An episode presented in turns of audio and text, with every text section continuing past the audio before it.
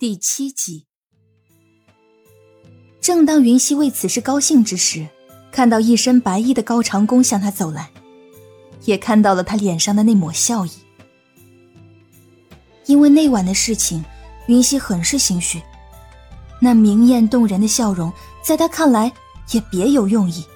他立刻转身走进了营帐。对于云溪的动作，高长恭哭笑不得。难道真如六弟所说，自己平日里太严肃，将他给吓到了？走进营帐，高长恭就看到云溪背对着自己，嘴里还念着“看不到我，看不到我”的词。云溪，可是本王有哪里照顾不周之处？果然，这种自我催眠毫无用处。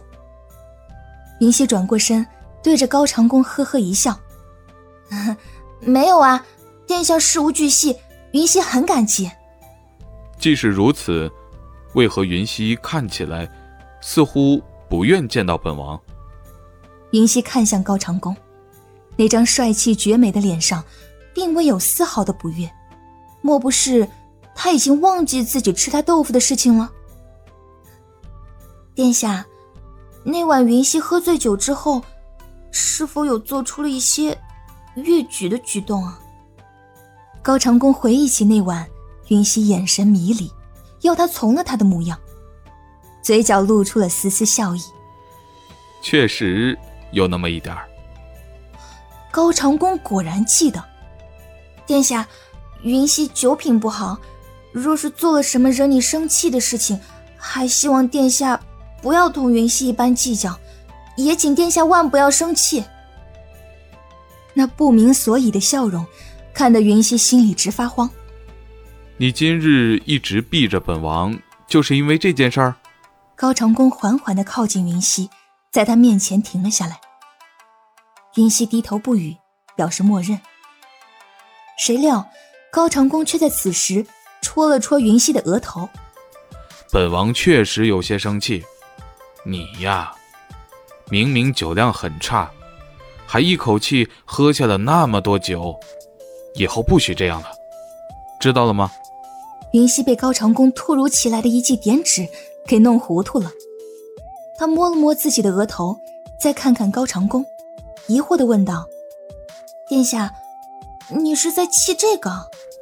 除此之外，本王还应该气什么？”高长恭反问道。那天晚上，云溪低声说道：“本王乃大齐兰陵王。”胸襟怎么如此之小？你晚上不过是喝醉酒，有些闹腾而已。”高长恭说道。那个夜晚，高长恭第一次感到女子的可爱。虽然那个吻让他惊讶，但是他并不排斥。既然云溪不记得，那他也没必要现在主动提起。那殿下也不会把我赶出军营吧？云溪再次确认。高长恭无奈的说道。你可是本王的救命恩人，本王有何理由将你赶出军营，置之不理？对呀，听高长恭这么一说，他才想起来，他与高长恭还有这么一层关系呢。真是的，被高笑颜和阿玉说的，他竟然给忘了，害得他白白担心了一整个上午。那恍然大悟般的表情落入高长恭的眼中，也是让他觉得苦笑。难道他真的有这么吓人吗？殿下既然不是来找我算账的，那是有什么事情？心中担忧的事情没有了，云溪的语气也轻快了不少。之前看你似有心事，闷闷不乐，就想带你骑马解解闷。不知现在，云溪你是否还想去？六弟说他平日里总是很严肃的模样，他还真的以为。是自己吓到云溪了，想着云溪似乎对骑马感兴趣，就想到了这个主意，却没想到这小丫头竟是因为那日醉酒之事而担忧。云溪有些受宠若惊，没想到威名赫赫的兰陵王竟然会关注到她的情绪。他原本就想骑马试试，自然是不会拒绝，当下点头说道：“好啊。”北齐军队驻扎的后方是一个山林。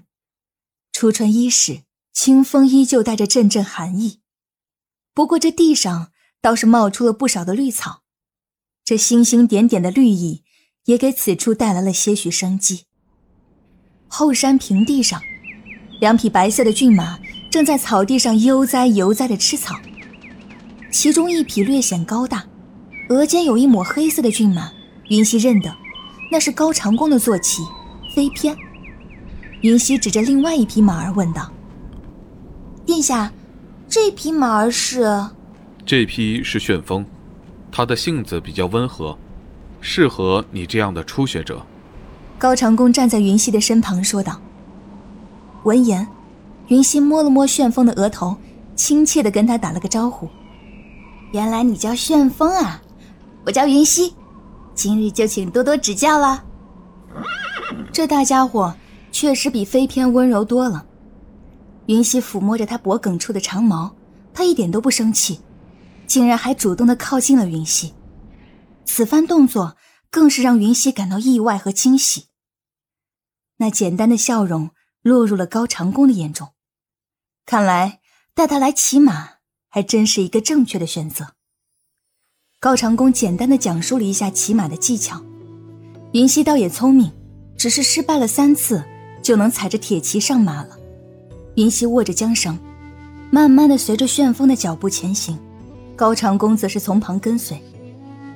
云溪从小就生活在城市之中，四处的钢筋水泥虽然繁华，却少了些许灵动和宁静。如今他身处在这大自然中，空气是如此的清新，他深深的吸了一口气，似乎能品尝到青草的香甜。如此地方，如此空气，才是适合人类生活的地方啊！来到此地的大半个月，这是云溪第一次看到。除不周山之外的景色，即便此地没有繁花似锦，却也足以吸引云溪的注意。高长恭见云溪左看看右瞅瞅，便出声提醒：“手中的缰绳可要握紧了。”经高长恭一提醒，云溪才注意到自己手中的缰绳已经快掉出手中了。他不好意思的笑了笑，看风景看得太入迷，竟然将这事给忘了。若是没有高长恭在旁看着，这马儿要是突然飞奔起来，他一定会摔得眼冒金星。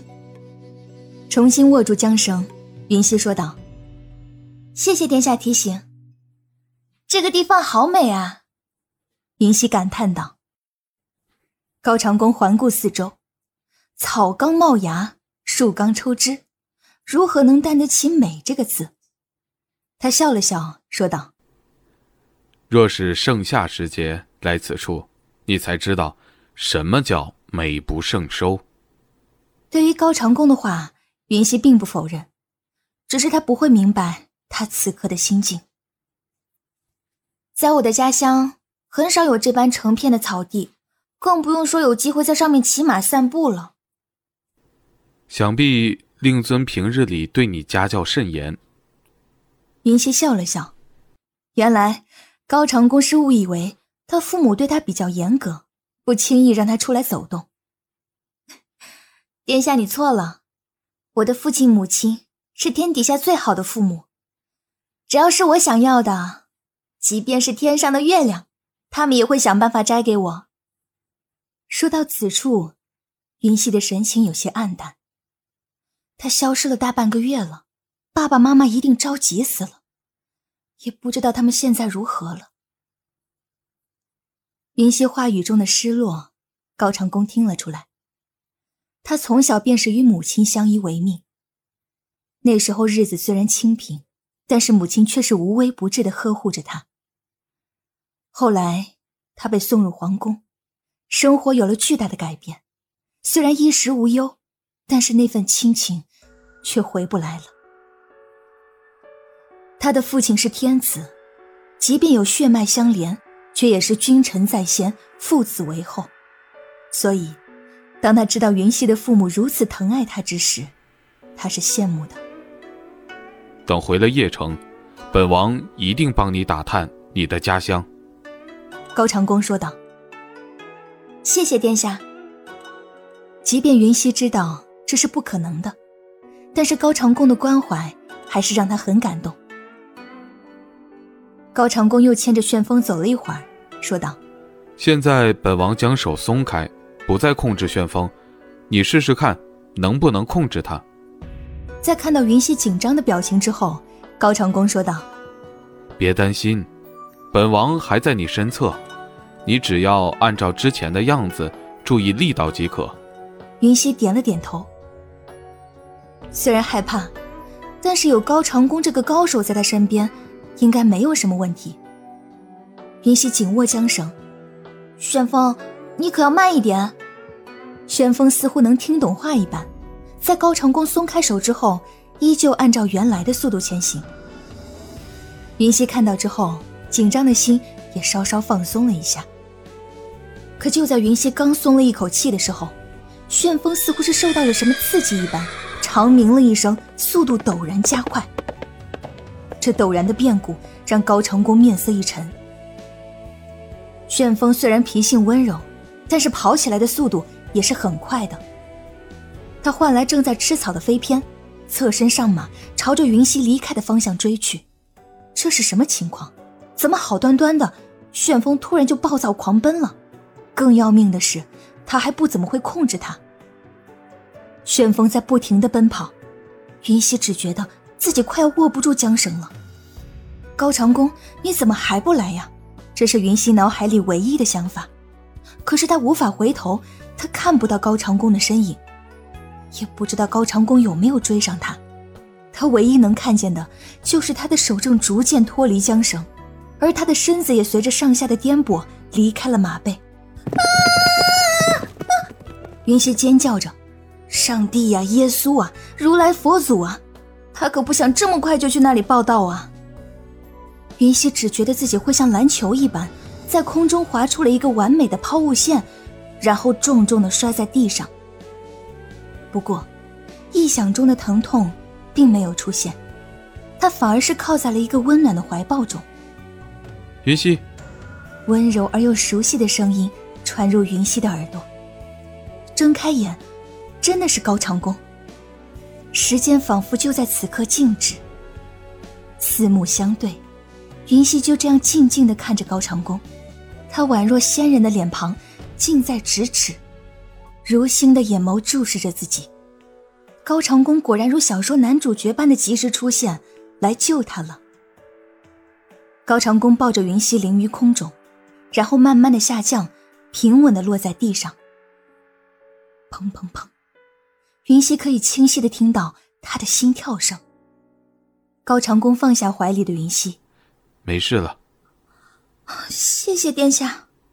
云溪深深的吸了一口气，直到云溪双脚落地，他才确定自己安安全全的落地，并没有去见上帝。而旋风也在此刻停了下来。高长恭眉头紧蹙，旋风一向性格温和，怎么会突然暴躁？回忆刚才。他似乎听到了“砰”的一声，而后旋风就开始狂奔。他环顾四周，难道是有北周的人在这周围？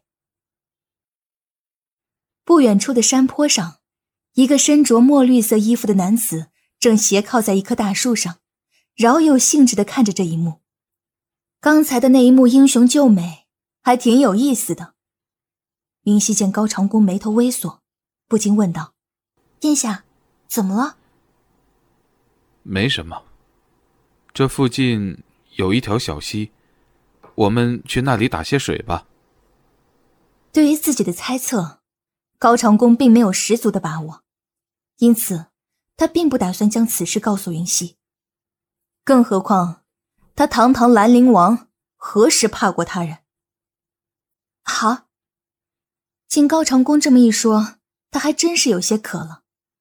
那绿衣男子见二人准备离开，也起了身。这就走了，那也太无趣了。许是靠近水源的缘故，此处的青草要更为茂盛一些。飞偏与旋风在一旁吃着草，云溪就坐在不远处，看着高长恭为他打来溪水。云溪一手撑着，一手托腮，看着高长恭的背影。这高级美男服务，光是看着。就是一种享受啊！就在云溪欣赏美男的时候，她突然感觉身边似乎多了一个人。转过头，果然，一个男子正注视着自己。那人身着墨绿色长袍，头戴紫金华冠，腰间的绿色玉佩在阳光下熠熠生辉。剑眉下的眼睛透着英气，高挺的鼻梁，略薄的嘴唇正泛着笑。要不是那抹戏谑的笑意，云溪还真想夸他长得很帅气。这种人，直觉告诉云溪，很危险。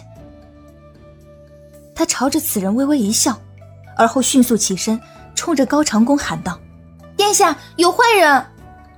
高长恭一愣，转过头，却见一个绿衣华服的男子正坐在那里，丢下手中的水壶，立刻跑至云溪的身边，将云溪护在身后。